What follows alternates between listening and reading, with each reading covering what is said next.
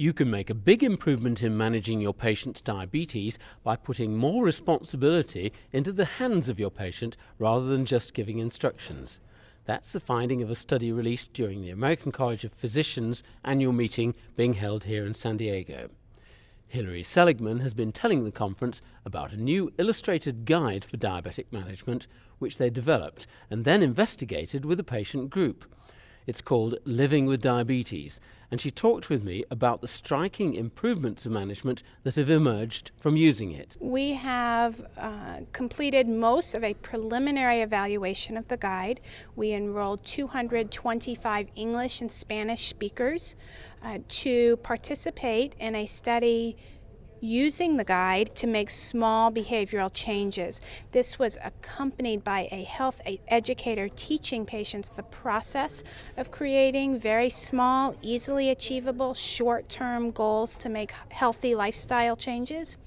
And what we found is at the end of three months, patients had by and large created um, action plans. About three quarters of them had made changes in the way they lived their lives. Uh, they also reported that they had a decreased amount of distress related to their diabetes and they had more confidence that they could manage their diabetes on their own. Now, this is all because, as you pointed out here in San Diego, diabetes is actually managed by the patient. The doctor provides the wherewithal. Uh, but what can doctors do? Now, you've got your guide here. It's a, a beautiful uh, little book with pictures as well as text. Can you tell me what is the, the magic? You've got illustrations, for instance, about eating, haven't you? The guiding principle behind development of this guide was that the vast majority of diabetes care takes place in the patient's home and not in the doctor's office. And as such, we need to give patients strategies that they can use in their home to be better diabetes self managers. Such as? Such as, um, for let me give you some examples of action plans that people have created uh, to help get moving uh, towards healthier lifestyles. Um, one very frequent kind of action plan was every night after dinner, I will walk around the block one time. That's an example of something that is an easily achievable goal. Uh, it is tied to something that the family already does uh, and that the family can do together, and that people have an easy time working into their diabetes management. Other similar action plans uh, that pa- patients make may be, for example, I will change from regular soda to diet soda on two days of the week next week. Again, easily achievable short term goal.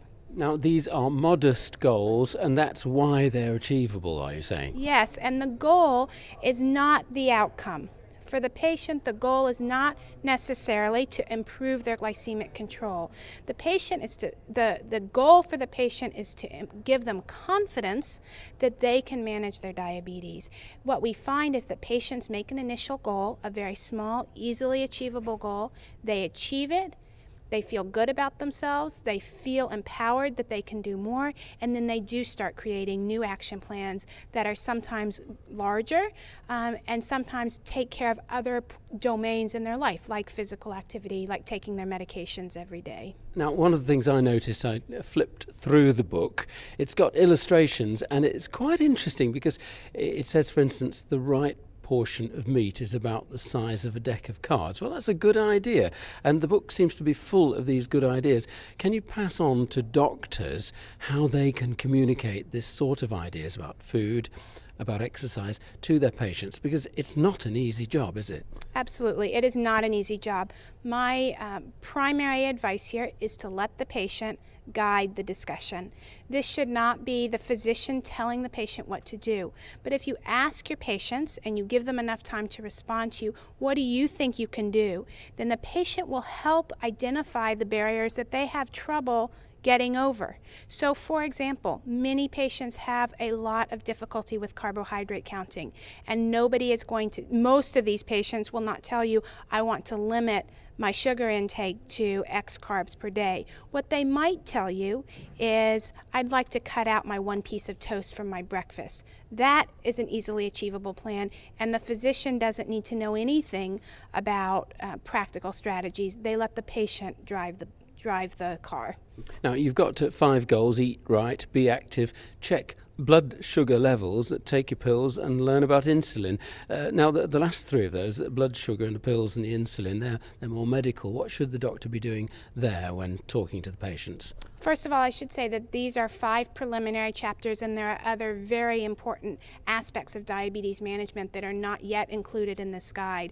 Um, but these are the ones that were felt to be most important by patients uh, and by providers. Uh, in the general realm of checking your blood sugar, it is important to note uh, that patients feel like they check their blood sugar in order to help their physicians manage their diabetes.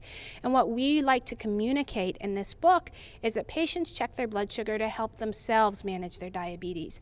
The response to an elevated blood sugar uh, from the patient's perspective should be to go get some physical activity or to reduce the reduce the uh, the carbohydrates in their next meal. That is what we are trying to communicate to patients. The um, the chapters about insulin and about taking your medication again give people practical strategies to with how to take care of complicated medical regimens uh, and try to get people over the fear of using insulin. So it seems that empowering your patient is quite a big factor in your guide. Absolutely, and that's why we concentrated on using photographs instead of illustrations uh, or clip art. We found by, with cognitive interviews with patients that photographs were especially important in empowering people and, ma- and helping people to identify with other patients with diabetes who have made positive changes in their, in their lifestyle behaviors. So, what's the take home message for doctors all over the world who are talking with their patients who have diabetes? Uh, the take home message is that uh, by creating small, easily achievable short term goals that focus on the behavior rather than the outcome, uh, the outcome being improved glycemic control, we actually can be much more effective counselors than we are now. That was Hilary Seligman from the University of California in San Francisco. She's been working with a team of doctors from the American College of Physicians to prepare and then research the new guide called Living with Diabetes. In San Diego, I'm Peter Goodwin for the Audio Journal of Global Health Issues.